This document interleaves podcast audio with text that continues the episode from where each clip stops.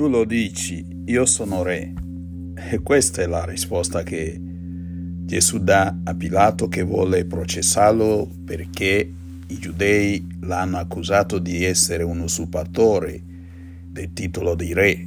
Ecco che lui si autoproclama il re dei giudei. Invece Gesù ha chiarito anche a, a Pilato che lui non è venuto per essere re di questo mondo, ma il suo regno sta nel cuore di ciascuna persona che accetta il suo messaggio di verità. Ecco, chi accetta la verità riconosce la regalità di Gesù.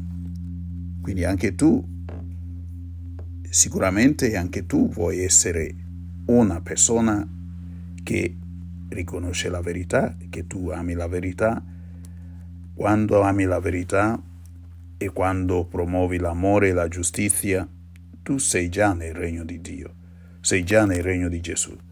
Per cui non farai mai parte di una persona mediocre come Pilato che pur sapendo che Gesù aveva ragione, pur sapendo che Gesù non era una persona pericolosa, lui ha fatto solo un calcolo politico. L'ha condannato, ma proprio per questo suo morire, accettare di morire sulla croce per salvarci, per farci diventare amici più intimi, per, quale, per i quali vale la pena eh, sacrificare la propria vita.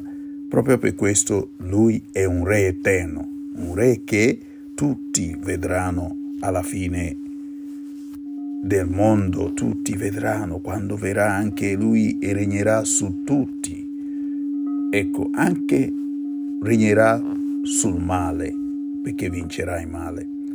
E allora per noi oggi, Pretex, a un anno dall'inizio di questa avventura di Pretex con voi adolescenti, è importante riconoscere che Gesù è il Re.